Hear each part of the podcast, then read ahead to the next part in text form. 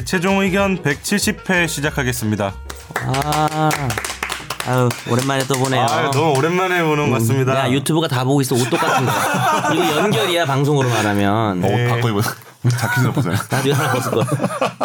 아, 약간 설명을 드려야겠네요. 이게 유튜브가 생겨서 고백을 하자. 어저 이미지 막 바꾸고 있는데 지금. 저희가 어 169회 방송에 이어서 170회 방송을 이제 녹음을 같이 하고 있습니다. 김학기 기자 놀러 간다고 이렇게 된 거죠? 아, 예, 휴가를 아, 예. 어디 가요? 다음 주 휴가를 가려고 어디로? 물어보면 안 되나 요즘은? 이런 거 물어보면 왜 요즘 왜안 돼? 가족 휴가인데 가족이 아, 그러니까 뭐- 여기가 어, 직장이니까. 직장이니까 아, 안 아이, 알려주고 본인 싶어 하는 지금 사람들 직장이라고. 생각 안안 해. 노는 건데 뭐 최종 의견. 어? 그런 건 아니야. 얘기하면 안 되나? 아. 그냥 놀러 가요. 놀러 가. 아 네. 어디 가는지 얘기하기 좀 그런가요? 아, 뭐 상관없는데 자꾸 그 얘기하니까 약간 하면 안 되나 이런 아니 거봐 이런 사람은 또 그런다니까. 너 그러니까 그런 이거 얘기가 나- 그냥 있으면 답했잖아. 이게 아유, 너무 예. 너무 꼰대 같지만 해도 돼요? 귀엔 말로 좀 뭐. 나는 괜찮은데 아, 나는 좀 괜찮은데. 구석 분들이 들으시면은 좀 싫을 수도 있잖아요. 아니 안 싫을 거예요. 저 발리 가요. 발리. 발리. 네. 아 싫겠다. 와이프랑 너무 부럽다. 예. 아 근데 솔직히 좋죠. 당당해질 필요가 있죠. 아니 1년에 몇 번 있다고 휴가 뭐 발리를 어, 내 가든 낼 쓰는 세계 건데. 일주라든 내가 무슨 상관입니까? 맞아. 네, 강해집시다. 어차피 여기는 내 직장은 아니니까. 뭐 속으로만 강하고요. 겉으로는 뭐 휴가 다녀오겠습니다. 아니 저는 약간 내유의 강인. 나의 위치가 파악되는 걸 좀 선호하지 않아가지고 음, 아 그렇죠. 본인이었으면 얘기 안 했죠. 전 절대 얘기 안 해요. 그래놓고 물어봐. 이런 나쁘다. 아니 왜냐면은 저는 약간 인도 어떻게. 보면은 좀 제 제가 얼굴 드러내고 일을 하는 입장이다 보니까 아, 뭐 인별그램에 뭐 어디 올리거나 태, 장소 태그 이런 거를 그건 안 해요? 좀- 어. 아니 하는데, 하는데. 조금 그런 거에 대해서 좀 보수적으로 하려고 왜냐 면 그걸로 너무 어. 많은 사건들이 일어나고 의심도 받고 막 이런 그러니까 안, 것들이 할, 안 하려고 그런다고 이제 최. 최대한 좀 안 안 하는 편인데 어딘지 특정될 수 있게 하는 거를 좀 선호하진 않아요 개인적으로는 근데 다른 지역인 척 하는 건 어때요? 발리인데 제주도의 푸른 밤막 아, 이렇게 소개 올리는 거. 그런 필요는 건 없잖아요. 그냥 아무것도 안 하면 되잖아요. 아마 안 알리면 I love 제주 막 그래서 이렇게 당. 저는 그 자리에서 막 바로 제주. 올리진 않아요 아, 네. 애초에 왜 갔다 와서 뭐 이렇게 갔다 와서 좀 이렇게 내가 찍은 예쁜 사진도 보고 괜찮은 거 올리건 이건 있어도 뭐 아, 그거 좀 다르겠다. 지금 네. 현재 진행 중인 거랑 너무 예를 들면 남들이 봤을 때 그래. 그리고 같이 있는 뭐 친구들이나 가족들이나 싫어할 수도 있고 그 그거를 그러니까 저로 인해서 좀 파악되는 것이 소재가 그러니까 사람들이 있고 관심을 좀 가질 수 있으니까. 네, 근데 저 같은 경우는 아무도 관심 안 가질 테니까. 네 아니, 뭐 슬픈데, 가- 갑자기? 아니 뭐 관심을 가질 관심을 안 가질 걸요? 이랬는데 막 인스타 팔로우 엄청 늘어나 막 오늘 아, 방송 이후에 아 인스타 있어요? 인스타 계정만 있어요. 아 계정만 있어요? 저 SNS를 저도 잘 안 하거든요. 아 알았어요. 네. DM 주세요. 하세요? 아, 안 해요. 인스타 안 하죠? 네. 믿거페. 페북은 친구 했잖아요. 페북은 믿거페죠. 믿거페. 그게 뭐야 뭐야? 또 이상한 말에 믿거페? 믿고 거르는 페북이라고요. 어, 믿을 수 없는 허위 사실이 너무 많다. 주쿠버가 이 방송을 듣지 않길 바라며 미커페? 믿꺼패. 미커피. 요즘 어. 페이스북이 좀 나이 많으신 분들을 많이 좀 장악이 맞아. 됐잖아요. 그래서 맞아. 어린애들은 믿꺼패 약간 이렇게 말한다 합니다. 음. 그럼 정 변호사님도 저는 더 나이 많은 카스 하려고요 이제. 카스가 생일입니다. 정현호님의 생일입니다 아 근데 카스는 주로 약간 네. 엄마들이 많이 하는 것 육아, 같아요. 맞아, 맞아. 육아가 많은 맞아, 것 맞아. 같고 페이스북은 좀 꼰대들도 많은 것 같고. 아, 저도 페이스- 이제 꼰대니까 페이스북 다시 시작하려고요. 근데 페이스북은 wording이 좋아요, 너무 길어. 화내고. 이게 글 네? 쓸때 wording이 너무 긴 사람들이 많아가지고. 요새 어린 친구들 뭐 페이스북 메시지로 많이 쓰지 않나요? 페메. 메신저? 네. 아니 뭐 인, 인, 인스타 많이 인스타? 하지 않나요? 거의 인스타 할 거예요. 인스타를 어린애들은. 거의 하- 하는데 페이스북도- 카톡을 쓰기 싫어가 카톡이 약간 늙은 느낌 된다고 페메를 쓴다고. 정말이야? 오히려 그러니까 카톡보다는 카톡이 카톡 쓰면 너무 늙은 느낌. 그러니까 최근에 대학생들이랑 뭐 밥자리에서 얘기 들었는데 음. 페메 많이 쓴다고 하더라고요. 아 그렇구나. 그러니까 카톡을 쓰기 싫어서. 싫어서. 그러니까 음. 늙은 느낌이 올드한 느낌이 들어서. 나는 이해하지 못했죠. 페메 너무 불편하더라고. 그래서 내가 불편한데? 깔았는데, 예, 불편한데.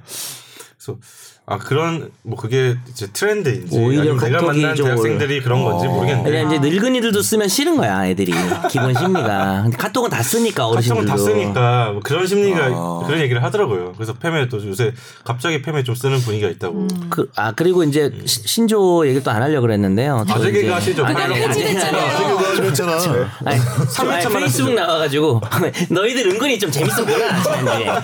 그 조패, 조탐 뭐 이런 게 좀 있었죠 사실은. 좋아요를 눌러주면 좋아요를 가서 페이스북 누르면- 방문하겠다. 혹은 좋아요 누르면 타임라인에 글을 남겨주겠다. 어. 이런 게 좀 있었어요. 그 그건 좀 됐어요. 몇 년 됐는데. 그 신빙성이 떨어진다. 아 페이스북 조페 안 많이 요새 아 조페 진짜 많이 써요 애들은. 유튜브만 정말요? 저 우리 인턴분 아실 것 같은데 조페 조탐 모르시나요? 더 모르는데, 어린 애들이 쓰나 봐요. 모르는데. 10대 애들이 쓰는 것 모르는데, 같아요. 모르는데. 아, 나 아, 네. 최근에 스브스 뉴- 아, 지난번 방송에서 얘기했나 모르겠는데 스브스 뉴스 보다가 네네. 그 이제 스브스 뉴스에서 초딩 초딩이라 해야 되나 초등학생들 만나서 초딩이라고 하면 안 될 것 같은데요. 기자가 초등- 초등학생들 만나서 만든 컨텐츠인데 네. 요새 뭐 신조 이런 이야기들 하더라고요 스브스 뉴스에서 네네네. 그래서 반모해야 된다. 아 반모. 아 그래서 지- 배웠다고 음, 나는 거기서 써먹었지. 배웠거든. 근데 그게 너무 배워서 써먹는 느낌이었어요. 아, 우리 그래요? 반모 할까요? 이렇게 하셔가지고. 반모를 해야 된다. 음. 그래야지 서울말 억지로 쓰는 그런 느낌이다. 반모를 알고 계신 거예요? 알죠? 예. 오. 학부모인데. 아, 저는 약간 그래서. 이제는 약간 웃기게 아예 그, 그 할머니 할아버지들이 카톡 보내는 것처럼 해요. 막땀 어? 많이 흘리고 일부러 웃기려고 아. 사람도 웃기려고. 약간 신조 얘기 계속하는 게 우리가 나이 들었다 나이 들었다는 거에 저는 증거인 것 같아요. 구조도 지난번에 아더 매치 괜찮지 않았나요? 좀 구조도 많이 쓰려고요. 근데 내가 저 저는요. 아더 매치 까먹었어요. 옥덜매 아더 매치 아니 아니 있잖아요. 나 진짜로 나 들었어 제가? 아니 제가 여기서 제일 어리지만 어. 그래도 20대 후반이잖아요. 그렇죠. 근데 20대 죠. 이게 정말 늙고 있다는 걸 이런 얘기 하면 안 되지만 이 느끼는 게 뭐냐면 어. 이 신조 듣잖아요. 네. 그러면은 옛날에는 이게 흡수가 돼서 막 써보기도 하고 어. 막 이렇게 했거든요. 이제는 들었는데도 그 뜻이 뭐였는지 기억이 안 나도 나. 지금 까먹었어. 근데 듣고 이거는 안 구조인데 쓰니까 기억이 안 나. 아니 꽂고 더럽고 메스코고 치사하다 아더 매치 우리 어, 60년대생들은 다 더럽고 아셔요. 메스코고. 50년대 우리 50년대 치사하다. 친구들은 다 알아요. 50년대? 친구들 다 알아요. 50년대 50년대 친구 출생들 아니잖아요. 그 친구들 그, 그, 들끼리 친구잖아요. 아, 그다음에 옥덜매는 알죠. 선욱 변호사도 알죠, 알죠. 알죠. 썼죠. 나 그건 알아. 예, 그건 알죠. 아더매치는 못 들어본 것 같아. 그럼 오늘도 아재 개그 어, 해주세요. 사실 지난주에 나간 거에 뭐 댓글도 없겠지만 만약에 댓글로 그냥 진지하게 했으면 좋겠는데 자꾸 왜 아재 개그를 하나요? 뭐 이런 게 만약에 이미 달렸다. 그래도 어쩔 수 없어요. 우리 미리 녹화하는 거니까 네. 요번까지만 하나 하겠습니다. 새들이 가장 무서워하는 곳은 10초만 주세요. 10초 만에 못 맞출 것 같은데. 새들이 가장 힌트를 드리면요. 지난주에 바람이 가장 많이 부는 지역은 분당. 약을 누르면 약국. 요런 느낌입니다. 좀 귀여운 느낌이에요. 제가 해서 안 귀여운 거죠. 새가 들어간 지명 있나? 도, 머리가 안 돌아간다. 지역명 아닙니다. 어? 새가 가장 무서워하는 곳? 진짜 힌트 많이 준다. 관공서입니다. 어? 어 이- 이해를 못하겠어. 정말 듣고도 그냥 몰라. 가장 일차원적으로 아, 생각하시면. 세무서. 정답! 문제로 인정합니다. 아, 이거 세무서. 아, 이제 좀 귀엽게 해주세요. 다시. 못하게. 제가 새 무서워 그 이렇게 하죠. 여기 남이어서 그렇지. 제, 제 가족이었으면요. 가족 이런 개그 하잖아요. 그럼 죽여버렸을 거예요. 동생이었다. 죽여버려. 선제무서. 진짜. 선제무서. 선재무서. 선제무서. 새무서. 죽여버려.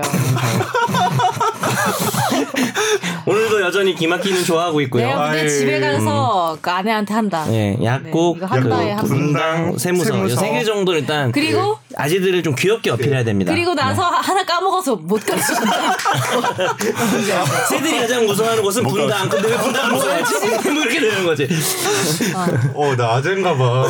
재밌다. 아니요, 요거 어린애들도 좋아해요. 의외로 20대에도 선, 선재가 아, 세무서. 약간 그래도 독특한 가치관을 가지고 있어서 저는 그래요. 취향이 분명합니다. 내가 여기서 무너지면 안 된다 이런 게 있어서 그렇고요. 아니 아니 아니. 20대 친구들도 상당히 좋아합니다. 이거는 잘만 저는 웃음에. 대한 취향이 분명합니다. 네, 제 학생들, 제자들도 아 그냥 그래 주는 건가? 어쨌든 좋아합니다. 네. 이상입니다. 이거 약간 그냥 직권으로 네. 고정 코너. 너무 좋아하는데 선재가 선재가 너무 힘들어하잖아요. 저게 직권 남용이에요. 그러면 다음 주는 선재가 하나 준비해 오는 걸로. 뭐 아재 개그를 네, 검색해서 찾아오세요. 재밌는 걸로. 찾아올게요. 네. 아주 무미건조하게 해드릴게요. 웃기겠다. 네. 저도 약간 찾아올게요. 그러면 잠깐. 어 저 지금 정신 이 나가는 상태예요. 아, 네. 요번에 청취자 사연 어, 또 오늘 이번 주도 우리가 연이어서 하니까 없잖아요. 아, 예. 청취자 사연을 좀 다르게 가져오긴 했어요. 네, 그쵸. 집중탐구 어, 열대 청- 좀 예, 너무 네. 많이 온 게 있어가지고. 청취자이 너무 많이 와서 집중 네. 탐구가 된 게 있죠. 예. 지금 그렇게 하고 화재 판결이 하나 있지 않나요? 일단 네. 화재 판결을 하고 네. 이제 넘어가겠습니다.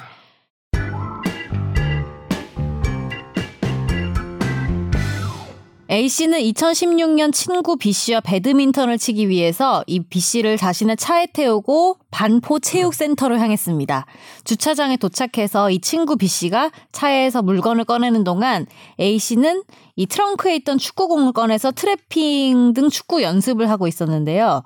어, 물건을 다 꺼낸 이 B 씨가 장난기가 발동해서 이 트래핑을 하고 있던 A 씨 뒤로 다가가서 양 다리 사이로 발을 뻗어 축구공을 빼앗으려고 했습니다. A 씨는 갑자기 뒤에서 들어온 발에 걸려 넘어져서 우측 족관절, 거골, 골절 등의 상해를 입었습니다. A 씨는 치료가 끝난 후에도 발목에 관절염 등의 증상이 남아있자 B 씨의 보험사인 한화 손해보험을 상대로 보험금 지급을 청구했습니다. 하지만 한화 보험이 거절하자 1억 원을 배상하라면서 소송을 냈는데요. 하나 손해보험은 그 당시에 B 씨가 피보험자고 B 씨가 일상생활로 인한 우연한 사고로 타인의 신체의 장애 또는 재물의 손해에 대한 법률상 배상 책임을 부담함으로써 입은 손해를 보험 가입 금액 1억 원 한도 내에서 보상한다는 내용의 가족 일상생활 배상 책임 특별 약관 내용을 담은 종합보험 계약을 체결하고 있었습니다. 그리고 서울중앙지법은 이 보험금 청구 소송에서 최근 원고 일부 승소로 판결했습니다. 배상액이 3,800만 원이네요. 아, 많이 다치셨네. 근데 이거 보험 보험 약간 홍보 같은 느낌인데. 이거 아, 여러분 가입하세요. 저는 저는 이 보험 홍보합니다. 왜냐하면 지금 근데 이게 지금 가해자 쪽 보험회사잖아요, 그죠? 장난친 네. 친구. 저 이거 얘기했어요. 전에 그 차. 아, 저도 전에 얘기했다. 맞아, 내가. 얘기한 예, 거예요. 예, 예. 내가, 내가 이게 뭐냐면 실비보험이라고 한 달에 3만 원인가 2만 원, 5만 원인가 내는 게 있는데 나 차 주차 공간에서 평행 주차장 거 밀다가 내가 어벤져스였지 완전히 음. 밀고 내 차로 들어와서 대고 있는데 네. 쿵 소리와 함께 짧게 요약할게요. 지난 어, 몇 뭐였나요? 타를 폭스바겐을 박았죠 제가. 아, 그래요? 어, 제가 그랜저를 밀어서 폭스바겐을 그랜저는 말짱하고요. 음. 폭스바겐이 완전히 우러졌는데 음, 이게 자동차 보험이 안 되는 거거든요. 그렇죠. 운전을 한 게 아니니까. 밀다가 예. 네, 근데 제가 우연히 들었던 이 실비 보험에서 전액 배상이 한 뭐 수백, 오백만 원 넘었던 것 되는 게 같아요. 많더라고 은근. 네, 그러니까 이게 지금 아까 천재 아나운서 잘 읽었잖아요. 일상생활로 인한 우연한 사고로 타인의 신체 장애나 재물 손해에 대한 법률상 배상 책임을 부담함으로써 입은 손해니까 내가 가해자가 된 거죠 실수로. 그렇죠. 근데 괜찮다. 왜냐하면 약간 친구랑 같이 놀다가 다쳐 크게 다쳤는데 예. 친구한테 물어나려고 하기가 약간 그렇죠. 애매하잖아요. 그럼 그치, 보험 보험사 보험사에 상대로. 얘기하는 게 편하지 않나. 그렇죠. 네. 뭐 보험사 홍보가 됐든 보험사한테 불리한 얘기가 됐든 어쨌든 물어주는 게 맞습니다. 확인을 이거는. 해봐야 될 것 같아요. 그때 정 변호사님이 설명해 주신 거 듣고 어 저거 있어야겠다 생각을 했었는데 또 까먹었었거든요. 실비보험은 들어있죠. 실비보험이 있는데 거기에 이 특별 이게 약관이 있을 거예요, 아마. 확인을 확인을 해봐야 되겠네요. 얼마 추가 더 내면은 아마 해줄 거예요. 아, 몇백 그래요? 원인가 얼마 안 해. 천원 안 하는 거. 그러니까. 어. 오늘 다들 한번 확인해 보시는 게 좋겠네요. 다들 확인하세요. 이게 뭐냐면 별거 다 돼요. 뭐 요리하다가 뭐 딘다든지 이런 거 다 될 수 있는 거예요. 야, 보험사에서 이것 때문에 좀 손실 아, 예. 꽤 많이 난다고 그러더라고요. 네네. 아, 보험사에서요? 이런 조- 좋은 조건을 일부러 홍보를 안 하는 것 같기도 해. 예? 예, 예. 홍보를 안 하는 것 같다고. 요게? 꽤 많이 이렇게 홍보를 해도 되겠네요 우리가. 그렇죠. 뭐. 네. 왜 보험사 싫어하세요? 왜 이렇게 보험사 적대적이에요? 아, 내가 적대적인 게 아니잖아요. 김 변호사님이 약간 적대적이시지. 김 변호사 약간 반기업적 변호사거든요. 저는 보험사가 고객이라서 저희 회사에 이런 얘기하면 안 됩니다. 네네. 그럼 이 판결의 교훈은 거기까지인가요? 아니요. 친구랑 심한 장난 치지 말자가 교훈입니다. 그 정답입니다. 네, 네. 아프면 안 돼요. 깝치지 말자. 특히 또 요- 우리 많이 하는 장난 중에 이렇게 서 있는데 뒤에 가서 오금 있는 데를 무릎을 이렇게 툭 치는 거. 아 초딩 때. 그거 그리고 이렇게 다리 힘 풀리는 거. 운동화 끈 묶고 있는데 밀고 막 뒤에서 어, 이런 그거. 거 있죠. 화면에 다 우리. 때만 있었던 장난 아니에요. 요새 애들도 해요? 그러니 그 뒤에서 이렇게 모르겠 무릎 이렇게 확인은 거. 못 해봤어요. 어. 아니, 방금 누가 한 명이 왔다 가셨는데 네. 유튜브 보시는 분들은 네, 아시겠네요. 음료를 주고 가시네요. 네. 초록색 아. 음료를. 네, 저희 뉴미디어 고객 야. 심우섭 기자입니다. 아 예. 심지어 척척척 잘생기셨네요. 하고 아? 잘생기시고. 척척척이요. 음, 홍보 좀 할까요? 네? 잘 마시겠습니다. 어떻게 로고 어떻게 돼요? 심 기자님 잘 마실게요. 마실게요. 척 이런 거요? 만들어 드릴까요? 네. 아무튼 잘 먹고 어 끊겼다. 싸우지 말자고요? 네. 장난치지 말자고 아니? 친구랑 심한 장난은 하지 말자. 그러네요. 네, 교훈. 맞아요. 아, 장난을 맞다. 칠 거면은 보험을 가입하고 해라. 실비 보험 가입하고 지기? 아 이거 보험 가입해야 돼. 아, 그럼 보험 가입할 때 사실 약간 제대로 안 보잖아요. 그쵸. 나 나도 실비 가입할 때 그냥 다 가입해야 된다니까. 이게 네. 당연히 고의로 인한 사고면은 당연히 배상이 안 될 거 아니에요. 네. 장난의 이제 한계를 어떻게 보냐 이거죠. 사실 근데 장난을 한 거지. 설마 친구한테 예. 우측 조- 우측 조관절 욕, 야, 저 약간 골절. 욕하신 거 아니에요 지금? 뭐라 그랬죠? 족관절, 네, 거골 우측 골절. 족관절, 거골 골절을 일으키려는 고의는 없었을 테니까 이건 과실이니까 저도 과실이잖아요. 자동차를 밀었는데 실수로 얻게 된 거니까. 저는 근데 궁- 또 궁금했던 게 치료가 끝난 후에도 증상이 남아서 다시 한 거잖아요. 이것도 다 되는 거네 그러면? 그럼요. 후유장애. 그리고 무죄소 특약이라 그래서 이 교통사고 나거나 뭐 하면은 더 이상 손해를 묻지 않기로 한다. 민영사상 일체 그런 거 쓰잖아요. 뭐 이번에 뭐 5천만 원 받고. 근데 그 당시 예상이 불가능했던 후유증은 추가로 배상 받을 수 있어요. 그런 약정을 해도. 그건 아주 굳어진 판례입니다. 네. 그러면 넘어가시죠.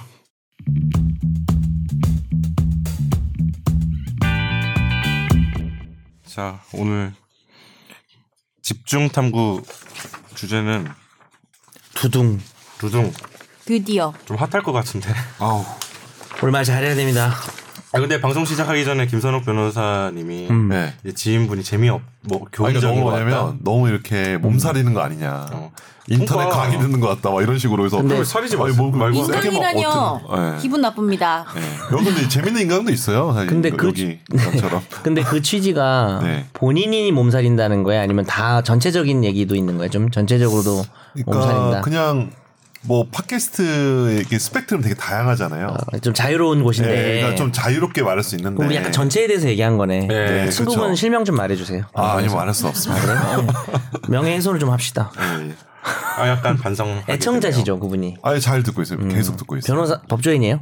아니 아니 일반. 법조인 아니고. 네. 그럼 좀 질러 드리죠. 그러니까 팟캐스트를 많이 들어요. 아니 근데 우리 성만 청취자들은 약간 샤이 청취자 많잖아요. 우리도 시- 근데 요즘 들어 드는 의문이 정말 shy인지 있긴 하는 건지 자꾸 의문이 들고 그리고 이제 이 shy 뜻이 수줍음이 많다는 뜻이 아니라 우리 청취자인 것을 스스로 부끄러워하는 아, 그런 shy의 shy예요? 의미가 어, 많다는 shy의. 어떤 그 대상이 다른 거구나. 그죠. 어. 아 shy 청취자들은 분명히 있습니다. 우리 댓글 다는 분 중에 샤방가이라는 분 되게 열심히 다시는 분 선재 네. 아나운서 팬이고 그렇죠. 그분도 약간 또 shy 느낌이. 어, 네. 드네요. 샤방가이. 어감에. 근데 이게 방송마다 이 청취자들의 그 특성도 있는 것 같아요. 하다 보면은 왜 청취자나 시청자의 특성이 있어요. 그 네. 공통된 뭔가. 근데 우리 청취자들은 shy예요, 그럼? 그러니까 뭐 이렇게 좀 나대시지 않는 스타일인 것 같아요. 나대지 않는 스타일. 그러니까 우리가 너무 나대서 그런 건지 청취자는 아, 별로 안 나대시는 것 같아요. 틀리면 조용하신 것 같아요. 막 연락 오셔요. 네? 팩트 틀리면 엄청 연락 오신다. 아 팩트가 틀리면 네. 예전에 뭐 그런 거 있었나? 뭐 제가 온 뒤로는 CJ. 아 그게 음. 뭐 본인 왔을 때인가? 네. 우리가 무식해서 생긴 일? 어나 안 나왔나 이라고 계속 하면 제가 나왔었으면 여러분 정변이 나왔으면은 영어를 고쳤겠죠. 오늘도 뭐 gender sensitivity를 좀 다룰 거 아니잖아요, 그죠? 네. sensitivity. 바로 가볼까요? 그러니까 이거 네. 간단히 설명해 드리면 제가 지난번에 집중 뭐 청취자 사연뿐만 아니라 집중 탐구나 이런 거 주제 추천하실 거 있으면 메일 보내달라고 말씀을 드렸는데 그 주에 이 주제로 한 열 통 넘는 메일이 왔습니다. 이 혹시 메일 내용을 짧게만 좀 소개해 주실래요? 요약해서. 네. 네, 뭐 어, 근데 짧게 요약하기 쉽진 않아요. 그렇죠. 그러면 빨리 읽어주세요. 아, 이첫 번째 것만 읽든지 네, 의미가 있는 것 같아요 메일들이. 그 메일 보내주신 건데 성인지 감수성 판결에 대해서 문의드립니다. 최근 성범죄 관련 판결에서 성인지 감수성을 얘기하면서 판결 내리는 경우가 많은데 특히 강간 사건에서 서로 간의 주장에 대한 증거 아무런 증거가 없거나 일반적 으로 남성에게 유리하다고 생각되는 증거들 예를 들면 모텔에서 나올 때 사이좋게 나오는 CCTV 화면 녹음 어, 사건이 있다고 주장한 후 며칠 뒤에도 사이가 좋아 보이는 메시지 이런 것들이 있음에도 여성의 진술만으로 강간이 인정되어 법정 구속을 하는 경우가 있습니다. 일각에서는 피해자다움을 요구하는 건 안 된다고 얘기하지만 그건 피해자는 이렇게 해야 한다는 강요 같은 것이 아니라 양쪽 주장이 서로 다르고 별다른 증거가 없는 상황에선 사건이 일어났다고 주장한 후의 행동이나 모습으로 전 상황을 추측할 수밖에 없기 때문에 그런 것 아닌가요? 그리고 지금처럼 아무런 증거가 없을 때 일방적으로 한쪽의 의견만 들어주거나 얼마 전에 2심 판결처럼 사건이 일어났다고 주장하는 날 이후에도 사이가 좋았다는 증거가 있는데도 진술만으로 유죄 판결을 내린다면 남자 입장에선 같은 상황이 벌어졌을 때 법을 믿을 수가 없게 될 텐데요. 몇년전 호주에 있을 때 그곳은 여건이 강해서 아내가 바람 피워서 이혼 소송을 해도 남편이 거의 재산 의 6, 70%를 빼앗기는 일이 흔해서 재판해봤자 소용없으니 법원 앞에서 아내를 찔러 죽이는 일이 조- 종종 발생한다고 들었습니다. 우리나라도 법원에 대한 신뢰가 없어지면 자력구제를 생각하는 사람들이 많아지지 않을까 찌른다는 하는 뜻은 아니겠죠. 네. 생각하지 못한 포인트네요. 네, 생각이 듭니다. 민사도 아니고 형사 재판에서 이렇게 증거 없이 피고에게 불리한 잣대를 들이대서 처벌하는 건 문제가 되지 않나요? 특히 성범죄는 그 꼬리표가 아주 오랫동안 따라다니는데 판사들이 성인지 감수성 이야기할 때마다 증거는 없지만 아, 저 분이 미우시니 어, 쳐 넣고 싶어서 혹은 여성계가 반발할 테니 골치 아파서 들이미는 맞는 키 같은 느낌으로 말을 하는 것 같다는 느낌이 들어서 질문해 봅니다. 음, 요약하자면 성인지 감수성을 너무 맞는 키로 활용하면서 별다른 증거가 없는데 이렇게 계속 재판하면 남자들이 법에 대한 신뢰도가 떨어지지 않냐 뭐 이런 거네요. 네. 네, 이런 취지의 메일들이 좀 대부분이었고요. 그래서 그때 이 메일을 보내주신 시점들이 이- 뭐 1월 말 2월 뭐 요때쯤인데 이제 그때 성인지 감수성이 이제 처음 판시됐던 거는 작년 4월 12일 날 대법원 판결인데 그때는 그렇게 성인지 감수성이 확 이슈가 되진 않았었잖아요. 네. 그때 사건에서는 그 사건이 또 성범죄 사건이 아니었죠. 그쵸, 성희롱에 해임- 의한 네. 교수의 해임 사건이었죠. 네. 네. 근데 이건 최근에 안희정 전 지사의 뭐 1심, 2심 거치면서 이제 국민들도 성인지 감수성에 대해서 이제 좀 많이 알게 됐고 여러 가지 이제 의견들을 내는 상황 같아요. 이슈가 되고 있는. 그래서 이 어려운 주제를 제가 정 변호사님께 부탁드렸습니다. 음. 진행을 전적으로 가져가 주시고 아, 용바지. 아싸 정면 욕, 욕바지 진행은 타임. 오히려 쉬울 수 있어요. 여러분의 의견을 자꾸 물어보면 되니까 내 의견은 안 내고. 네, 맞아. 모든 이건 어느 쪽으로 의견 내도 어, 비판받을 소지는 다 있는 거거든요, 사실. 근데 사실 이게 우리가 이 단어가 약간 많이 들리기 시작한 게 얼마 안 되고 사실은 맞아요. 약간 맞아. 좀 살아있는 지금 만들어지고 있는 개념 같은 거여가지고 음, 원래 사실 써왔는데 예전부터 이제 그쪽에서는 이제 법, 법 쪽에서는 처음 등장한 거죠. 맞아요.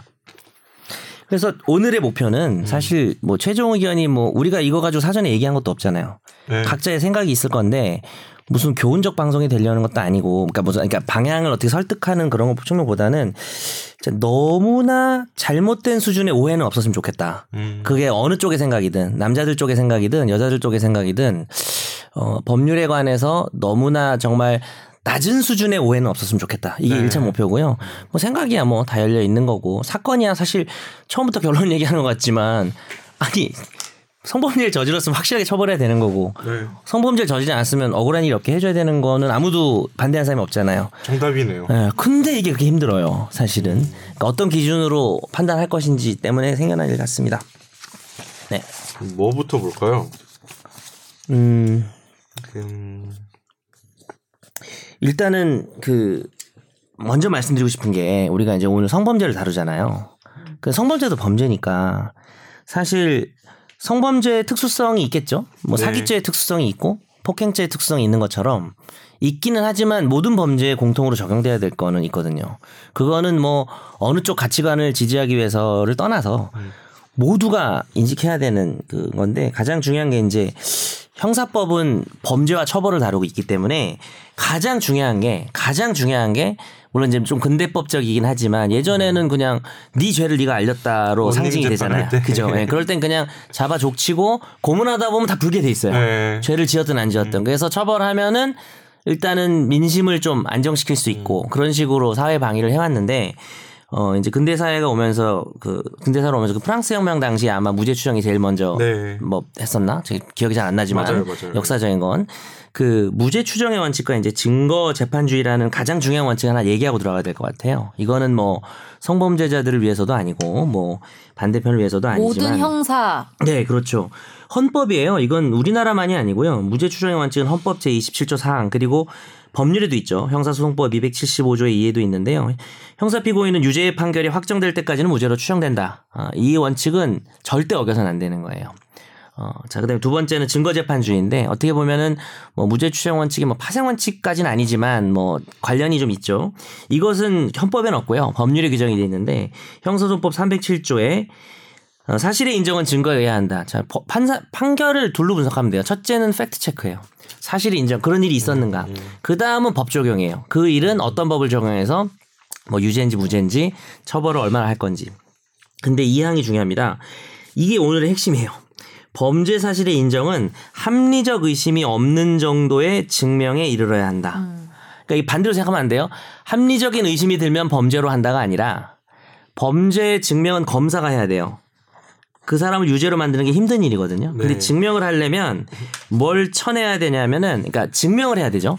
저 사람이 살인죄를 저지른 것 같다. 저 사람이 사기죄를 저지른 것 같다. 근데 그 증명이 판사가 봤을 때 의심스러운 거예요, 약간. 음. 근데 어느 정도 의심이냐면 합리적 의심. 네. 이 말이 되게 중요해요. 이 레토릭이 중요합니다. 그냥 의심이 아니라 이 형사에서 제일 중요한 말이 합리적 의심입니다. 그러니까 합리적 의심이 없어야. 그러니까 상식적으로 봤을 때 야 저 증거는 좀 이상한데? 라는 게 없어야 유죄가 나오는 거죠. 음. 물론 증거는 하나만 있어도 뭐 자백은 유일한 증거가 될 수 없지만 뭐 여러 가지 목격자의 진술이나 피해자의 진술 그 여기서 좀 중요한 피해자 의 진술인데 뭐 어떤 물증 하나만 있어도 합리적 의심이 없는 증명이 됐다면은 이제는 무죄가 추정되던 사람을 유죄로 볼 수 있고 판결이 확정되면 이제 누구나 그 사람을 이제 범죄자라고 부를 수 있는 거죠. 요게 일단 기본 원칙입니다. 일단 그거는 음. 대원칙으로 있고 성범죄에도 당연히 적용돼야 음, 되는 있고. 이제 우리는 성인지 감수성을 얘기해야 된다는 거. 그렇죠. 예. 근데 이제 성범죄에서 이 원칙을 부정해서는 안 되지만 성범죄만의 특수성을 고려했을 때 성인지 감수성이라는 개념을 이제 설명을 할 텐데 적용한다는 것이 무죄 추정이나 증거 재판주의를 깰 정도가 되면 사실 이 성인지 감수성 버려야 돼요. 이 개념은. 근데 그게 아닌 한에서 잘 운용이 된다면 뭐 기본적으로 그건 아시, 아실 거 아니에요. 정치분들 성인지 감수성이 피해자 입장에서 생각한다는 거잖아요. 그건 좋은 거죠. 그건 당연히 필요한 거죠. 성범죄성상. 그래서 그 부분을 중심으로 이야기를 하면 되지 않을까. 네. 네, 생각합니다. 넘어가시죠. 왜 강의를 잘하시는지 알 것 같네요. 아, 저 오늘 제가 준비를 해와서. 영광이구만. 약간 아니 그 이야기 나누기 전에 그 처음 성인지 감수성에 대해서 판시됐던 내용 한 번만 보고 넘어가시는 게 어떨까요? 아, 판시됐던 내용이요. 뭐 예. 기자님이 봐주실래요? 제가 그때 2018년 4월 10일 날 이 대법원 판결을 이야기하는 건데 그 판결문 조금만 읽어드리는 걸로 네. 가름할게요. 네. 네. 예, 법원이 성희롱 관련 소송의 심리를 할 때에는 그 사건이 발생한 맥락에서 성차별 문제를 이해하고 양성평등을 실현할 수 있도록 성인지 감수성을 잃지 않아야 한다. 그러면서 쭉 설명하세요. 뭐 이럴 경우에는 뭐 유념해야 되고 저럴 경우는 뭐 어떻게 해야 되고 그래서 마지막에 이 뭐 성희롱 피해자가 처하여 있는 특별한 사정을 충분히 고려하지 않은 채 피해자 진술의 증명력을 가볍게 배척하는 것은 정의와 형평의 이념에 입각하여 논리와 경험의 법칙에 따른 증거 판단이라고 볼 수 없다고 이 성인지 감수성에 대해서 이야기를 마치시는데 여기까지 하고 이야기를 들어가 보시죠. 네. 네. 이거 어떻게 이야기를 시작해야 되나요? 어렵네요. 어렵다. 음. 그, 그 그때 요 판결 나오고 난 이후에 그 좀 언론에서 많이 이슈가 됐는데 그 논산에서 있었던 그 부부 이제 부부가 같이 이렇게 동반 자살을 했죠. 동반 자살한 사건이었는데 그러니까 가해자가 무죄 판결이 나오니까. 그렇죠, 그렇죠. 네. 네. 근데 이게 뭐냐면 이제 그 남편이 해외 출장을 가자 그 A 씨, 그러니까 A 씨와 B 씨가 이제 부부 돌아가신 부부인데 네. A 씨의 아내 B 씨에게 말을 듣지 않으면 이렇게 뭐 남편과 자녀들에게 위해를 가할 것처럼 협박해 B 씨를 성폭행한 혐의로 기소됐다 네. 이렇게 나왔는데 그 당시 이제 이게 1, 2심 다 무죄가 나왔어요. 그러니까 그 이제 피해자들은 다 어쨌든 그 피해자와 그 남편이 자살을 그러니까 같이 돌아가시고 이제 어떻게 보면 피해자가 지금 존재하지 않는 사- 그러니까 이미 돌아가신 상황에서 기소가 이루어졌는데 네. 그 당시에 요그 가해자는 무죄를 받았죠. 1, 2심에서. 네. 아 1심에서 유죄를 받았고 2심에서 무죄를 받았거든요. 아, 한번 뒤집혔었죠. 예, 예, 맞아요, 예. 맞아요. 예. 근데 2심에서 무죄를 받았던 게 뭐 이런 거예요. 뭐 가령 음. 그 성행위를 하고 나서 뭐 있었던 그 뭐 모텔에 있었나? 네, 근데 그, 모텔에 예, 근데 그 이후에 어떤 행동이라는 것들이 모텔 굉장히 예, 내에서는 이제 담배 피고 담배 그다음에 담배 뭐 피우면서 뭐 남편의 얘기나 생리대 예, 얘기 같은 그렇죠. 걸뭐 예. 생리대가 뭐 이래 여자가 맞아, 얘기를 맞아, 했다는 맞아, 거죠. 예. 그리고 그 다음에도 이제 네. 카톡 메시지를 주고 받았나 네, 그렇죠. 아마 그건 다 삭제가 돼서 확인이 안 그렇죠, 되지만 그렇죠. 그러니까 그런 것들 정황이 통상적인 성범죄 피해자라고 보기에는 좀 어렵다라는 이유로 해서 그 주된 뭐 이유로 해서 이제 무죄가 나왔는데 근데 그 말도 뭐 수긍이 안 가는 건 아니죠. 그쵸. 그러니까 그냥 생각했을 때는 그러니까. 강간이라는 끔찍한 일을 당했을 때 네. 여성이 이 남성과 메시지를 주고받거나 아니면 그 성관계가 끝나고 담배를 피면서 뭐 자기 가족 얘기하고 그러니까 남편 욕도 하고 뭐 그랬다고 그러더라고요. 이 그러니까 남자한테 그, 예, 예. 그러니까 그러니까 크게 2심 판결을 보니까 세 가지를 지적하던데 네네네. 이를테면 뭐그 그 성관계가 있었던 때 상황 뭐 들어갈 때 네. CCTV 나올 때 CCTV 그쵸. 뭐 그런 정황 뭐 CCTV는 일단 네. 막 친근하게 껴안고 들어간 것도 아니지만 같이 걸어갔는데 강, 제로 끌고 간 것도 아니고 그냥 겁을 먹은 것처럼 보이지 않는다는 표현이 있더라고요. 그냥 예. 떨어져서 걸어간 거죠. 네, 떨어져서 걸어간. 겁니다. 예. 떨어져서 걸어간 거였고 네. 뭐 두 번째는 아까 말씀하셨던 이제 그 뭐죠 그 생리 뭐, 제품, 모텔 안에서. 생리- 네. 생리대. 생리대. 제품 예, 예. 제품명을 알고 있다는 점 예, 예. 그래서 그 정도로 이야기한 거 아니냐 뭐 음. 그게 뭐 강제적인 범죄였으면 그런 제품명을 얘가 어떻게 알고 있었겠냐 그런 거랑 세 번째는 그이 여성분이 바로 남편에게 바로 알리지 않았다는 점 그렇죠. 그 그날 남편이 이제 귀국 귀국을. 했는데 네. 4일 5일 만에 네. 바로 얘기 안 하고 그날 장례식장을 갔어요 남편이 예, 근데 남편이 네. 바로 장식하고 그날 밤에 얘기했나 다음날 밤에 얘기했나요? 하여튼 그날 만나서 바로 얘기 안 하고 그, 거의 그날 밤이었 24시간 밤이었던 안에 거- 얘기를 하긴 예, 했어요. 예, 맞아요. 네. 24시간 안에 했어요. 네. 그럼 크게 세 가지를 들더라고요. 네. 근데 요즘 요런 정황들이 성범죄 사건을 변호를 하다 보면 피고인을 변호하면은 변호인 입장에서 굉장히 유리한 증거거든요. 중요한 거죠. 계속해서 합리적인 의심을 계속 불러 일으 판사님한테 불러 일으킬 만한 자기가 좋은 억울하다면. 요소죠. 네. 그렇기 때문에 이런 거 해서 2심에서 채택이 됐는데 대법원에서 성인지 감수성을 충분히 고려하지 않고 증거를 증거의 증명력을 판단했다. 음. 그래서 이제 돌려보낸 거죠. 이거 다시 한번 심리해 봐라. 그렇죠. 그런데 돌려보내도 사실 무죄가 나올 수도 있어요. 그렇게 그러니까. 그렇게 성인의 감수성을 다 고려했어도 무죄다라고 판단할 수도 있고 아니면 유죄로 판단 아직은 파기환송되고 난 다음에 이제 재판이 이루어지지 않은 걸로 보이는데 네. 그런 게 이제 요런 지금 그 증거들 있잖아요. 이제 뭐 모텔에 들어갔을 때 뭐 생리대 이야기 뭐 남편한테 얘기하지 않은 것들은 대표적으로 성범죄 사건에서 피고인의 어떤 변호 수단이거든요. 아, 무죄가 나오기 쉽죠. 그쵸? 이런 게 있으면. 이런 게 있으면. 근데 이제는 요런 거를 판단할 때도 그러니까 요게 있다고 해서 무조건 유죄라는 건 아닌 것 같아요. 제가 대법원 판결을 쭉 보면은 이게 무조건 유죄, 유죄는 아니고 이런 게 있더라도 판사가 좀 더 심리를 피해자의 심정이나 어떤 그런 어떤 심리 상태 같은 걸 다 고려를 해가지고 좀 더 면밀히 판단을 해라. 음. 그게 이제 대, 법원의 태도가 아닌가. 음. 그러니까 여기서 약간 오해가 있는 것 같아요. 이제 보통 이제 많은 청취자분들이 하- 사연을 보내면 아, 야, 이런 메일에도 왜 어, 어. 이런 증거 있어도 그러면 뭐 짤없이 그냥 유죄네. 뭐 음. 그러면은 기소만 되면 뭐 무조건 합의 봐야겠네. 이런 게 이런 건 아니고 그건 아닌 것 예, 같아요. 증명력을 좀더 그게 가장 면밀하게 큰 봐라. 라는 거. 맞아. 판결문 보면서 제일 첫 번째 들었던 게 청취자 사연과 매치를 해봤을 때 음. 이제 피해자 그러니까 성범죄에 있어서 피해자들이 진술을 뭐 당했다고 진술하면 무조건 남자가 지는 거 아니냐 이런 메일이 많았는데 제일 많았을 것 같아요. 이제 판결을 보다 보니까 그 피해자의 진술을 받아들일 때 성인지 감성을 가지고 이제 들어줘야 되고 네. 그것만으로 유죄로 가진 않더라고요. 네. 지금 증거가 말했던 필요하고 지금 말했던 사건을 보면 이제 대법원에서 깔 때 고법 무죄 줬던 거를 깔 때 성인지 감수성을 잃은 것 같다 피해자 진술에 있어서 그러면서 그걸로 끝낸 게 아니라 피고인의 진술에 대해서 다시 한번 따져보잖아요. 네. 그러면서 피고인의 진술 자체가 이해가 되지 않는 부분이 더 많다. 네. 피해자 진술보다 그러면서 비교해 봤을 때 이거는 이 피해자 쪽 말이 맞는 것 같다 이런 식으로 결론을 음. 내리고 있더라고요 네네. 대법원에서 그러니까 이게 오해가 그러니까 지금 오해라고 생각하는데 음. 이제 청취자분들이 이- 이럴 이런 케이스에 피해자가 진술하는 거 무조건 받아들여야 된다는 거 아니냐 음. 그건 아니라는 거 이번에. 저희가 좀 익명화된 판결문을 구해서 사실 다 읽어보셨잖아요. 네. 그 문제된 사건. 근데 읽어보면 그게 오해라는 걸 알 수가 있죠. 그러니까 대법원이 이 사건이 그러니까 뭐 사실 진실은 몰라요. 뭐 난들 알아요? 판사들 알겠어?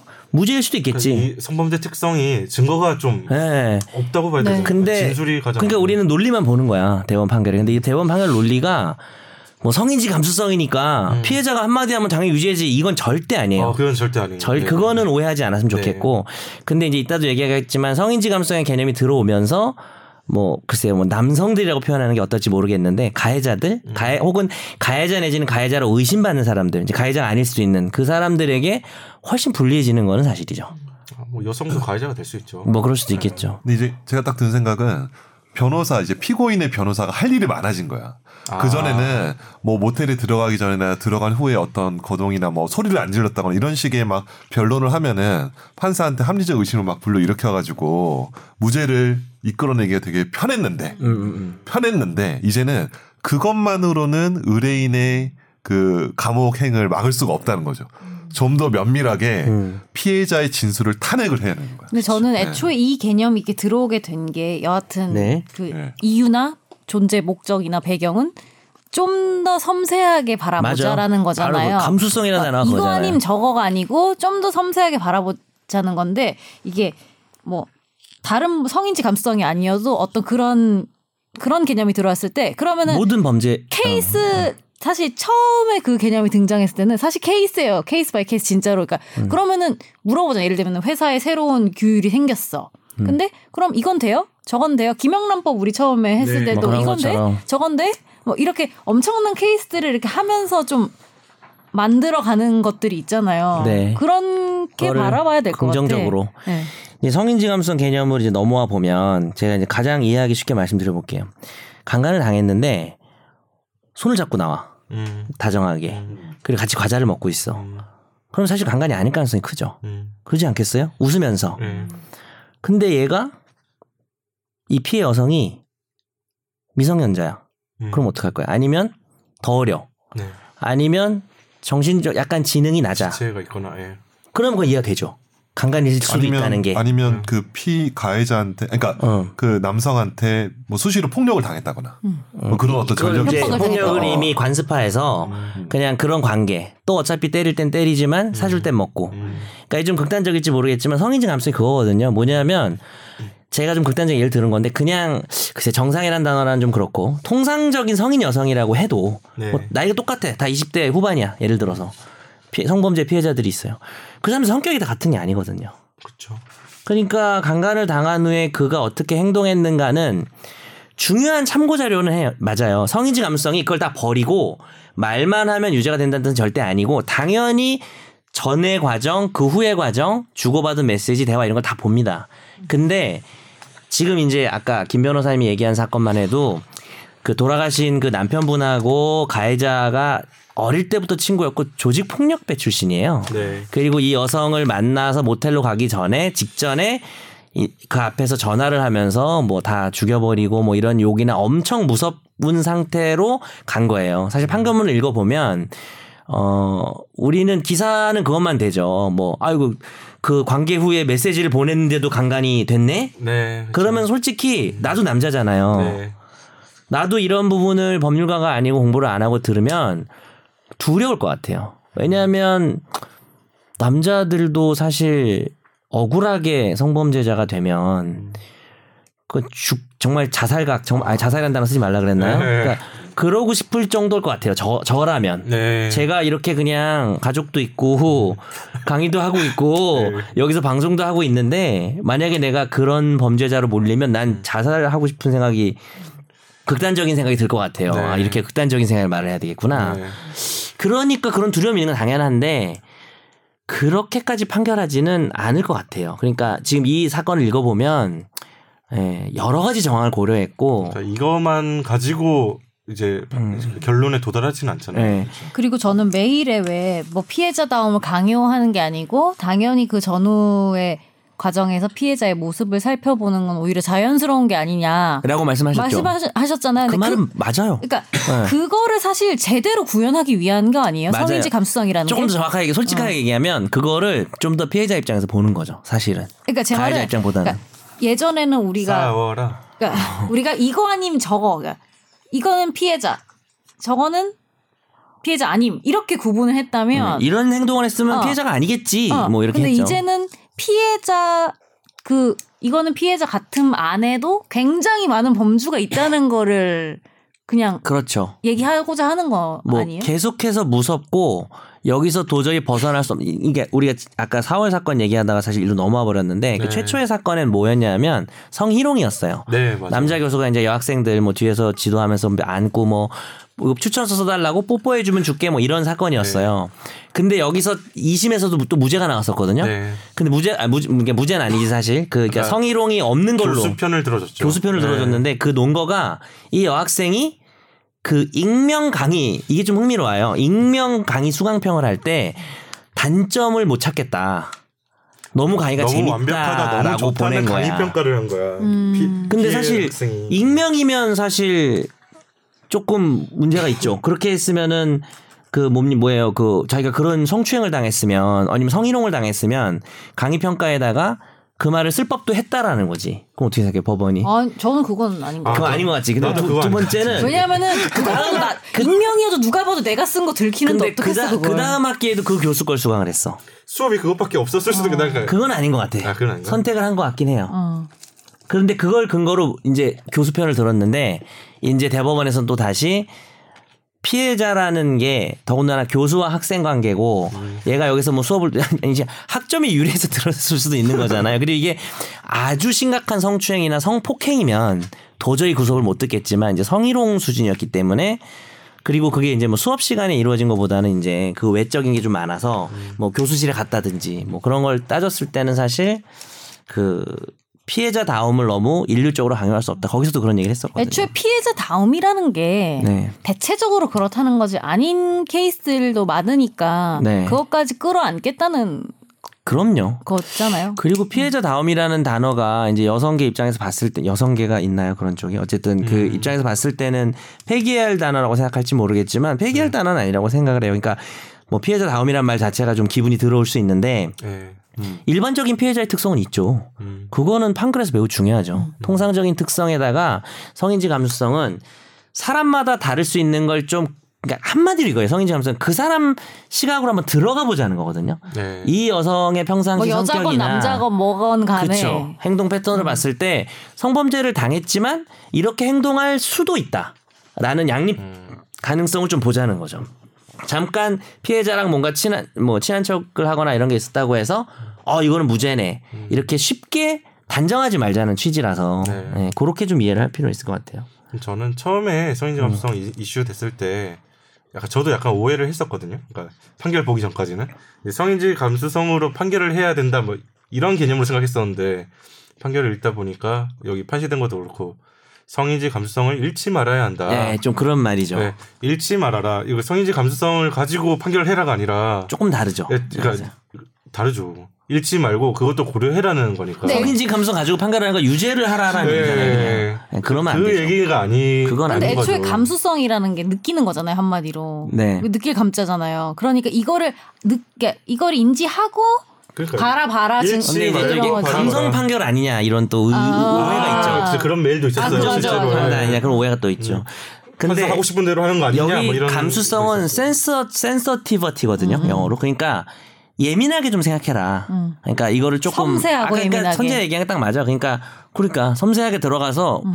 아 진짜 그럴 수도 있겠는데 계속해서 무서웠으면 상황을 좀 포기해서 그냥 일단은 같이 있는 동안은 단둘이 모텔에 있는 동안은 대화도 할 수도 있고 뭐 그럴 수도 있겠는데 어 뭐 그런 그런 내용들이 나와요. 사실 우리가 구체적으로 이 판례 들어가면 또 할 얘기가 많긴 한데 그러니까 예, 판결을 보니까 뭐 제가 좀 드는 생각은 이제 감성이라는 그 단어나 감수성 네. 단어가 어떤 이성적인 합리적인 의심 없는 증, 제, 뭐 의심 합리적 의심이 없어야 치우친. 판결이 이제 이루어지는데 그런 어떤 이성적인 판단이 들어가야 하는 형사 재판에 감성과 감수성이라는 이 단어가 들어오는 거에 대해서 이 좀 약간 반발이 있는 것 같다는 생각이 좀 드는 거예요. 저는. 그리고 예, 저는 예, 약간 충분히 느끼 그렇게 생각할 수도 아니, 저도 반발이 같아요. 저도 네. 없진 않아요. 예, 예. 그러니까 저도 뭐 왜냐하면 성인지 감성이 들어와서 그걸 이용해서 아까 제가 합리적 의심을 얘기했잖아요. 예. 그러니까 이용하는 사람들이 생기지. 합리적 의심을 다 없애버리는 거죠. 그러면 그냥 너무 쉽게 유죄가 나오다 보면 그게 한계를 넘으면 유죄 추정이 되는데 사실 성범죄만 유죄 추정이 돼야 될 이유는 없거든요. 음. 성범죄가 나쁜 범죄라고 해서 유죄 추정한다? 말이 안 되죠. 더 억울한 거죠. 예. 만약에 자기가 하지도 않았는데 유죄가 돼버리면 그 피해가 더 큰 거잖아. 이거는 억울한 사람은. 네. 그래서 그런 얘기는 아닌 것 같고 다만 이제 얘기를 좀 넘겨보면 성인지 감성이 들어왔기 때문에 참 어, 어렵다라는 말이 내가 남자라서 그렇게 얘기를 하나? 그러니까 좀 되게 어려운 그렇지 부분이. 생겼어요. 왜냐면 그 제가 지인의 형사 사건 그 피- 음. 성범죄 피고인으로 기소가 됐는데 그 제가 이제 뭐 이런 사건 했다 하니까 이제 부장 검사까지 하신 저희 회사의 다른 선배 변호사님이 네. 야, 남자인가요? 뭐, 어, 그러니까 뭐 어, 그렇죠. 네, 네, 궁금해서. 그 남자 검- 변호사님인데 네, 네. 아뭐 기소됐으면은 어렵다. 그냥 뭐 유죄 인정하고 합의 봐야지 이런 식의 그러니까 자연스러운 이야기를 하는 거예요. 그러니까 변호사들 사이에서는 이미 몇 년 전부터 아. 성범죄로 기소가 되면은 이거를 무죄를 받는다는 게 굉장히 어렵다는 이 성인지 감수성 판결이 나오기 전에도 전에도. 음. 전에도 일단 검찰의 기소가 이루어지면은 다른 어떤 재산 범죄 이런 거에 비해서 무죄율이 되게 어렵 떨어진다는 거에 어떤 보편적인 게 형성이 돼 있었던 거예요. 네. 그러니까 그만큼 거- 검찰 출신이니까 자기가 기소를 해봤을 거 아니에요. 네. 그럼에도 불구하고 본인이 사건을 해봐도 성범죄 사건 무죄 받는 게 쉽지가 않은 거야.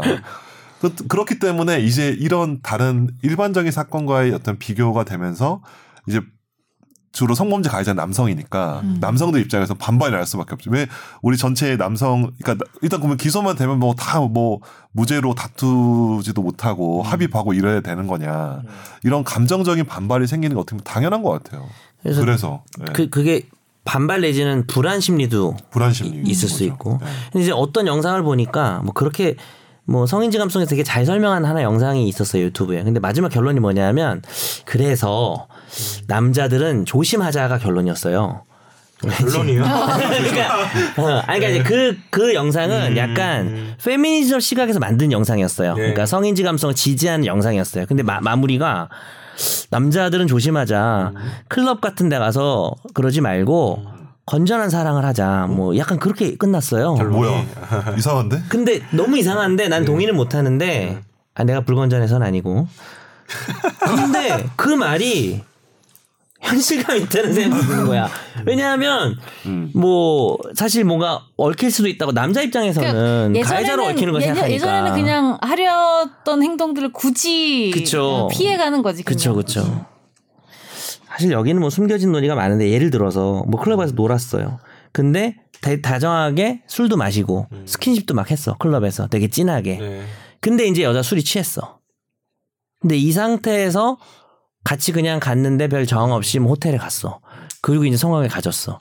사실 이건 강간이 될 수 있거든요. 그러니까 얘, 얘가 억울하게 몰린다는 게 아니라 클럽에서 같이 술을 먹고 진한 스킨십을 했다는 게 성관계를 동의한 건 아니잖아요. 네. 근데 내가 취했다 그랬잖아 중간에. 그러니까 취하면 이건 준강간죄가 되거든요. 음. 뭐 이렇게 자기 몸에 대한 컨트롤을 못하게. 하는 근데 이제. 수많은 네. 그리고 그렇게 주장할 수도 있지 나중에. 어, 남자들의 일반적인 사고 방식은 뭐 여자들도 그럴 수도 있는데 이렇게 생각하는 여자도 많을 거고 남자도 많을 건데 클럽에서 같이 놀고 처음 만났는데 같이 술 먹고 스킨십 막 엄청 진하게 야하게 하고. 음. 그러고 나서 호텔 가서 끌고 간 것도 아니고 근데 취해서 좀 그러니까 몸을 못 가너 예를 이게 들어서. 사인이라고 생각했을 수 어, 있지. 근데 이 정도 수순이면 네. 성관계를 갖는 거 아니냐 당연히. 얘가 좀 지금 약간 정신은 거의 좀 왔다 갔다 하지만. 근데 사실 그거는 여성 입장에서 여자 입장에서는 그러니까 이용한다는 게 아니라 꽤 보니까 호텔이야 섹스를 할 생각은 나, 기억이 어, 안 섹스를 할 생각은 없었어 기억이 안 나는데. 예. 기억도 안 나는데 그럼 강간이라고 생각할 수 있는 거고 사실 그거는 법적으로도 준 강간이 돼요 왜냐하면 성관계를 할 때 동의가 있어야 되는데 음. 정확하게 얘기하면은 그, 그 취한 상태 이후는 그 CCTV에도 뭐 이렇게 갈 거 아니에요 부축해서. 같이 가겠지. 근데 이제 이런 게 바로 성인지 감성 관점에서 바라봐야 된다는 거죠. 사실은. 여기서 또 반론 중요하면 근데 이제 음, 동의라는 게 저도 네. 맞아. 어디까지가 동의 얘기합시다. 동의냐. 그러니까 몇날 어, 몇십 맞아, 맞아. 자 우리 둘이 그러면 이제 성관계를 갖는 거야 뭐 이렇게 그럴 수 없죠. 그렇게 하고 하- 하진 않잖아요. 요즘에 그 네. 어플도 나왔잖아. 성관계 갖는 거에 동의합니다고 서로 사인하고 하면 아, 어플이 있어요? 와. 어플이 있어. 그래가지고 실제로? 서로 하나로 사인하고 이게 남자를 위한 어플인 거지 사실은 혹은 가해자를 위한 아. 어플이 가해자가 안 되기 위한 음. 어플인데 왜 동의를 했다는 걸 증명을 하는구나. 근데 그걸 내가 변호사 입장에서 법적으로 보면 바로 그걸 하고 거의 바로 성관계를 가지면 제가 볼 땐 그건 범죄가 안 될 것 같아요 확실히 음. 근데 받아놓고 어, 받아놓고 시간이 좀 많이 지나면 그거는 성관계라는 거는 아니 사귀는 사이에서도 관계하기 싫은 날도 있는 거고 부부도 그런 거 아니에요. 근데 그 어플 저 모르겠지만 뭐 이렇게 사인 서명을 하는 건가요? 이렇게 핸드폰 네, 화면에다가 저는 이 사람과 사랑해서 섹스하는 것을 성관계 그러니까 가지는 것을 자기 손가락을 이렇게 동의합니다. 아, 그런. 식으로 아, 하는 거 그러면. 자기의 어떤 아니, 저도 받아보. 받지나 설치하진 않았어요. 저, 저, 아니, 아니, 한번 아 진짜 궁금해서 왜냐면 저는 이 유부남과 뭐 이렇게 합니까? 아니 제가 그거 보기에는 안 그. 상황에서 이제 죄송합니다. 그러니까 네. 녹음에 대한 이제 어, 어플리케이션이 녹음 권한도 이제 받아가지고 왜냐면 이렇게 안드로이드 그렇잖아요. 말로 하는 게 그러니까 이렇게 녹음을 아마 할지 않을까 왜냐면 이게 그럴 수도 있을 것 같아. 그럴 것 같아. 그러면 그게 제일 아, 확실하니까. 녹음 접근 허용해가지고 어, 이제 허용해가지고 이렇게 녹음해가지고 어 동의합니다 하면 음성 남잖아. 근데 이게 또 악용할 수도 있는 게 뭐 해가지고 아 근데 설치까지 하고 해야 되니까 쉽지 저는 뭐 않겠다. 우리가 뭐 웃으면서 얘기는 하지만 네. 그게 너무 솔직히 과하다 싶긴 하잖아요. 그러니까. 솔직히 얘기해서 그래, 그래, 왜냐하면은 맞아, 맞아. 이 어떤 성적인 그런 관계들이 어, 무드가 있잖아요. 어떤 무드 상황 그치, 뭐 그럼요. 이런 맥락 같은 게 있으니까 중요한 굉장히 얘기죠. 자연스럽게 넘어가는 단계들도 있잖아요. 솔직히. 잔소리 가다가 중간에 잠시만 이러면서 할 수가 없잖아요. 오히려, 오히려 그렇지. 왜냐하면은 예를 들면 사귀는 것도 오히려 막 어릴 때야 막 음. 우리 오늘부터 일일이야 뭐 이렇게 했지만 사귀는 것도 어느 순간 되게. 사귀고 뭐 있을 수도 있고 이런 거잖아요. 음. 그런 거 기산점이 서로 다른. 그러니까 어. 굉장히 다양한 것들이 있는데 저는 이게 뭐 웃기고 약간 과하긴 하지만 어느 정도는 근데 이런 태도는 필요하다고 생각하는 게 그러니까 하는 쪽도 좀 의사를 물어보고 하는 쪽이라뇨. 둘다 하는 아니 거죠. 죄송해요. 그러니까 제 말은 이거를 확실히 의사가 어, 있는 쪽도 확실히 의사가 있는 쪽이 음. 먼저 좀 동의를 구하는 게 이, 이 절차가 있고 그리고 동의를 하는 쪽도 예. 좀 어느 정도는 명확하게 의사를 표현할 필요는 있겠다. 음. 라는 남성이든 생각은- 여성이든. 어, 남성이든 여성이든 어. 뭐 물론 사인까지 하고 뭐 이런 건 잘 모르겠는데 여튼 민감 민감 아니 웃으면서 얘기하면 안 아유, 돼요. 예. 죄송합니다. 왜냐하면 네. 저는 우리나라 사회가 과하니까. 좀 그러니까 네. 맥락을 중요시 여기잖아요. 예를 들면은 뭐 밥 먹 밥 한 번 먹자 우리 이런다고 해서 그래 우리 지금 약속을 잡을까? 막 약간 이런 거지 않잖아요. 그래 그런 어, 그런 어. 은근함이 있잖아 어, 근데 사실은. 밥 한 번 먹자 했을 때 그래 먹자라는 게 과연 진정한 동의일까 솔직히 애매하잖아요. 근데 제 그렇지, 생각에는 그렇지. 이런 문제들도 의사 표현 방식이 남자건 여자건 약간은 좀 너무 불명확한 게 오해를 불러일으킬 요- 음, 여지가 맞아. 있는 지금 거예요, 얘기한 게. 성범죄 특성인 게 다른 범죄는 때리거나 네. 아니면 뭐 기막히게 좀 살인을 하거나 뭐 이런 아니, 살인 기계 죄송합니다. 사기를 치면 그냥 다 증거가 남아요. 그렇죠. 증거가 다 있잖아. 근데 성범죄는 뭐가 문제냐면 성범죄가 아니면 너무나 일상적으로 일어나는 일이잖아요. 뭐 저쪽 어느 특정 지역으로 가면은 뭐 클럽에서 뭐 그럴 수도 있는 거고 그 부부 사이에도 뭐, 그- 뭐 그냥 그냥 일어나는 어떻게 보면 되게 성스러운 일이기도 하잖아요. 어떻게 네. 보면. 근데 근데 이게 동의의 선이 없으면 극악무도한 범죄가 되고 이게 아니면 뭐 아름다운 어떤 뭐 그런 서로 간의 네. 가장 강력한 호감 표시. 그러니까 이 중간에 있는 거다 보니까 증거가 없잖아요. 음. 그러니까 사실은 다른 범죄도 그럴 수는 있지만 특히 성범죄 는 피해자 진술에 좀 의존할 수밖에 의존하죠. 없어요. 네.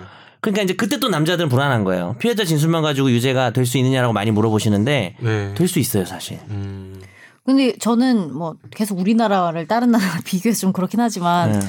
비교해 봤을 때 좀 개방이 되는 이 속도에 비해서 여전히 사람들은 말하기를 부끄러워하고 그런 특히 것도 좀 여성들이 좀 그런 것 같지 영향이 않아요? 있는 것 같아요. 예를 들면은 음. 뭐 정말 드라마 장면만 비교해봐도 그런 그런 관계를 하는 장면들이 뭐 등장하는 여, 뭐 여자가 소극적으로 그려진다든지 미드 미국 드라마, 영국 드라마 이런 거 완전 봤을 다르지. 때랑 한국 드라마를 봤을 때의 어떤 양쪽 다 남녀 다 약간 attitude가 완전 다르거든요. 음. 우리나라는 그렇지. 음, 근데 약간 그래서 한편으로는 되게 개방이 많이 된 건 사실이지만 갈 길이 조금 멀어 보이네요. 그러니까 이 성의지 감성과 별개로 네.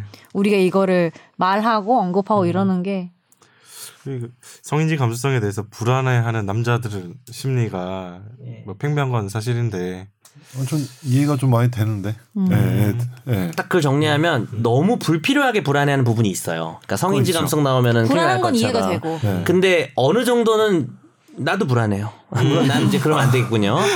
그냥 같은 남자 입장 같은 남자 입장에서 얘기한 겁니다. 같은 남자 입장에서 얘기한 거고. 남자 입장에서. 너무 잃는 게 많으니까 네, 그쵸. 아까 말씀하셨듯이 뭐 그러니까 이- 극단적인 뭐 그쪽 되게 성인지 감수성 얘기가 나오기 전에도 사실은 억울하게 몰릴 가능 사실 어떻게 보면 모든 범죄가 억울하게 몰릴 가능성은 있어요. 네. 근데 솔직히 성범죄가 더 억울하게 몰렸을 때 빠져나오기 힘든 것도 맞아요. 그걸 어. 부정할 수는 없어요. 증거가 안 남는 네, 특성 뭐 이런 것 때문에 뭐 미투 운동이나 여성 운동을 하는 입장에서도 그거는 인정을 해야 돼요. 이 성범죄라는 게 맞아. 은밀하기 때문에 더 억울하게 몰릴 가능성이 크다는 건 사실 인정을 해야 돼요. 그건 범죄의 특성이잖아요. 네. 성범죄의 특성이잖아요. 네, 그 이제 그러니까 거기에 사실 저는 이 주제를 가져왔지만 사실 해결책은 잘 모르겠어요. 제가 분명하게 말할 수 있는 건 뭐 되게 웃긴 얘기지만 아까 얘기했지만 술 취한 사람하고 하면 안 돼요. 난 이것도 되게 중요한 것 같아요. 그 사람은 그 앞에 어떻게 놀았든지 간에 술 취한 사람하고 하면 안 돼요. 그러면은 술 취한. 사람인데 어플 깔았어. 어플 사인했어. 그러니까 그런 게참 문제라니까. 술 취한. 상태에서 사인을 하면 안 되는 거구나. 그것도 능력이 인정이 안 되는 거니까. 자의에게서 사인한 게 아니라고. 근데 이제 그런 게 좀 중요할 수 있는데 제가 뭐 내리는 마무리를 하자면 저는 솔직히 얘기하면 이제 뭐 이렇게 얘기하면 뭐 결국은 누가 욕을 할 수 있겠지만 어차피 저는 제 생각을 얘기를 해야 되니까 네. 성인지 감수성이 판결에 도입된 것은 훌륭한 일이라고 생각해요. 저는 그러니까 다- 그거는 피해자 편을 들자일 수도 있지만 단순하게 말하면 다양한 피해자를 선재자가 아까 너무 잘 얘기했지만 섬세하게 보자는 거거든요. 근데 그건 당연히 필요해요. 네. 특히나 성범죄 사건은 일반 통상적으로는 확률적으로는 성범죄 사건까지 갔다는 건 어, 그 피해 여성이 엄청나게 많은 것을 감수하고 중대한 결심을 했을 가능성이 크고 네. 어, 사실 무죄 추정을 말해놓고 이렇게 말하면 좀 웃기지만 네. 확률적으로 이제 유죄일 가능성이 좀 크다는 생각이 들어요. 사실은 그렇게까지 갔다는 거. 그러나 그렇기 때문에 성인지 감수성을 통해서 잃지 않고 판결을 통해서 피해 여성들에 대해서 정당한 판결이 나와야 된다는 생각을 하는데 한편으로는 성인지 감수성이 들어오기 전에도 억울한 남성들의 사건들은 우리가 뭐 연예계 사건에서 봐왔잖아요. 그것도 존재하는 것도 사실인데 이제 이렇게 되면 어 이제 남자들이 많이 불안해하잖아요. 근데 아까도 말씀드렸다시피 너무 불필요하게 불안한 부분은 없었으면 좋겠는데 지금 내가 마지막 해결이 안 되는 게 뭐냐면 사실 진짜 억울한 사람이 생길 수 있을 것 같아요. 그러니까 저도 그 어, 내가 인정을 케이스예요. 못하겠어. 결국 네. 우리가 케이스가 없잖아, 솔직히. 네. 그렇게 많이. 네. 저도 서, 그러니까 이번에 판결 보고 하다가 느낀 건 네. 중에 성지 감수성이 들어온 거는 뭐 당연한 것 같고 좋은 일 같아요. 네, 그러니까 네. 그쪽에 일치 성인지 감수성을 잃지 말고 봐야 한다. 그건 전 너무 좋은 것 어, 같아요. 그걸 그, 그러니까 이러면 안 되지. 성인지. 감수성을 안그 되죠. 잃지 말고 보는 건데 이게 사람들이 약간 걱정하고 불안하고 이런 거가 확확 갈리는 거. 이를테면 네. 안희정 전 지사 1심과 2심에서 완전 뒤집혀요. 뒤집히고 그럼 너무 사람들이 놀라는 거죠. 뭐 저희- 아이정 네. 지지하든 말든 간에. 저희가 케이스 봤던 사건들도 지금 1, 2, 3심이 막 결론이 정반대로 이렇게 가고 그렇죠. 있잖아요. 그 지점에 대해서 약간 답을 못 갖겠더라고요. 그렇죠. 그리고 이게 확률적으로는 솔직히 진짜 나쁜 어떤 여성이나 피해를 가장한 사람이 정말 계획적으로 누군가를 파탄시키려고 하는 경우도 당연히 있을 수는 있어요. 근데 우리가 왜 의사 수술 부작용도 확률로만 말하는 게 아니라 결과로도 그러니까 너무 심각한 위험 장애 뭐 하반신 장애가 나면 아무리 확률이 낮아도 설명을 해줘야 되는 것처럼 사실은 그걸 계획적으로 이용하는 피해자의 수는 매우 드물 거라고 저는 생각해요. 그 동안의 통계를 봤을 때는. 근데 만약에 그런 일이 한 건이라도 일어나면 너무 우리가 이제 억울하니까. 예, 법원 중에 10명의 범죄를 놓쳐도 한한 명이 억울한 있어도 안 된다고. 하잖아요. 네. 근데 무죄 추정은 성범죄도 적용되긴 해야 되기 때문에 성인지 감수성이 들어온 걸 저는 조금도 반대하지 않지만 우려가 그러니까 성인지 감수성에 대한 우려가 아니라 이 뭐 남성들이 가지고 있는 우려나 걱정이 저는 이거 부정할 수는 없을 것 같아요. 변호사로서 상황을 현재 보면서. 근데 저는 모르겠어요.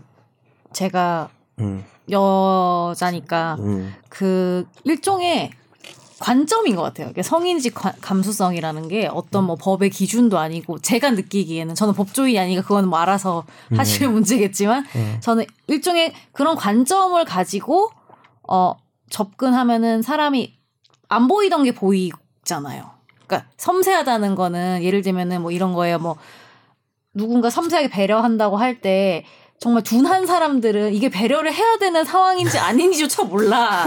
근데 진짜 섬세한 사람들의 배려를 보면은 되게 수준과 차원이 다르다는 게 느껴지잖아요. 네. 근데 저는 그것처럼 이 섬세하게 뭔가를 바라본다는 거는 그러니까 좀더안잘 보자. 보이던 것들을 좀 더 보자지. 좀더 잘 보자는 거지. 어, 뭐 반대로 누군가를 보자라든가 반대로 뭐 보자. 이런 그치, 거는 네. 사실 아닌 거예요. 그 말도 사실 동의는 하는데 어쨌든 피해자 중심 피해자 말을 쉽게 배척하지 말자는 원칙이기 때문에 음. 어, 억울한 사람이 만약에 있다면 그 사람 입장에서는 불리해지는 건 맞아요. 저, 저가 볼 때는. 이 선제 말도 맞는데 불리해질 수 있다는 거랑 뭐 유죄로 된다는 거랑 또 다른 말이잖아요. 아니죠. 불리해지다 유죄가 될 수도 있죠. 아, 나 갑자기 성인지 감성 싫어하나? 그건 아닌데. 아니, 정말 저는- 아닌데. 저는 네.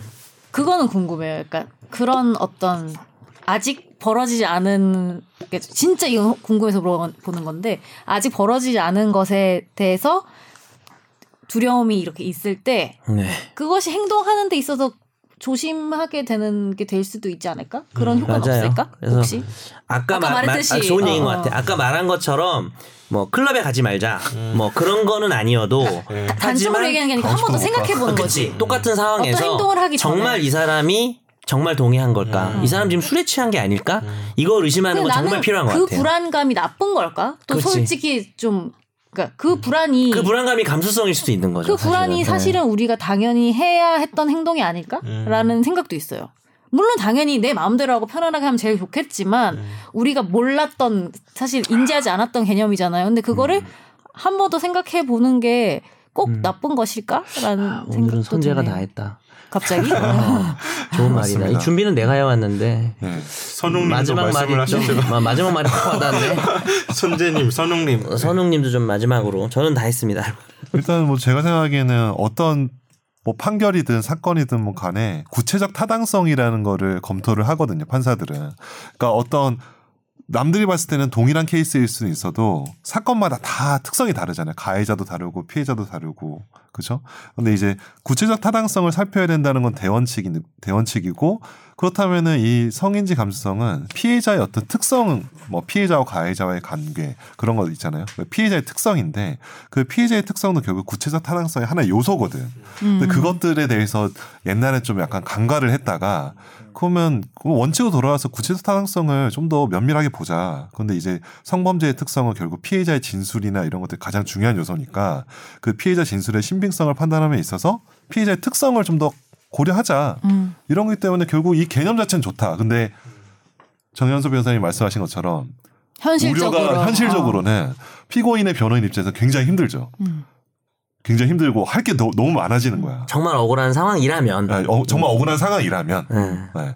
그러니까 이게 좀 약간 어떻게 그래서 좀 변호사들 입장에서는 되게 힘든 거죠. 음. 그러니까 피고인을 대리하는 변호사들 입장에서는 근데 변호사들도 그런데. 네. 중요한 건 사실 당사자지. 당사자. 그뭐 억울한 가해자로 만약에 몰린 사람이 있다면 사실 우리가 너무 소수를 가지고 얘기하는 건지 모르겠는데 그렇죠. 어, 대, 정말 더, 대다수의 피해자들이 사법적 처벌조차 시도조차 못하는 경우도 많거든요. 많죠. 음. 네. 근데 저는 우리가 법률 팟캐스트니까 그래도 네. 사실은 결국에는 판사들이 잘하고 판결문을 잘 써야 될 것 같다는 생각이 들어요.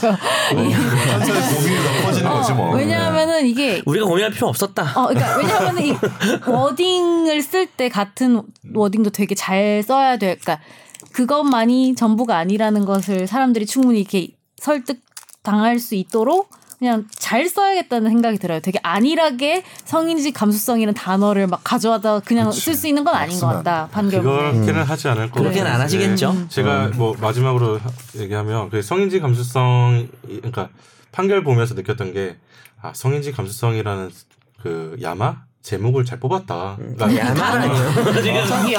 그러니까 단어 단어. 단어를 잘- 야마가 돌아가지고 그- 내가. 그러니까 왜냐하면 네. 2000, 처음 우리가 말했던 교수 해임 사건 2018년 4월 12일 선고할 때 성인지 감성 잃지 말아야 한다고 판시가 됐잖아요.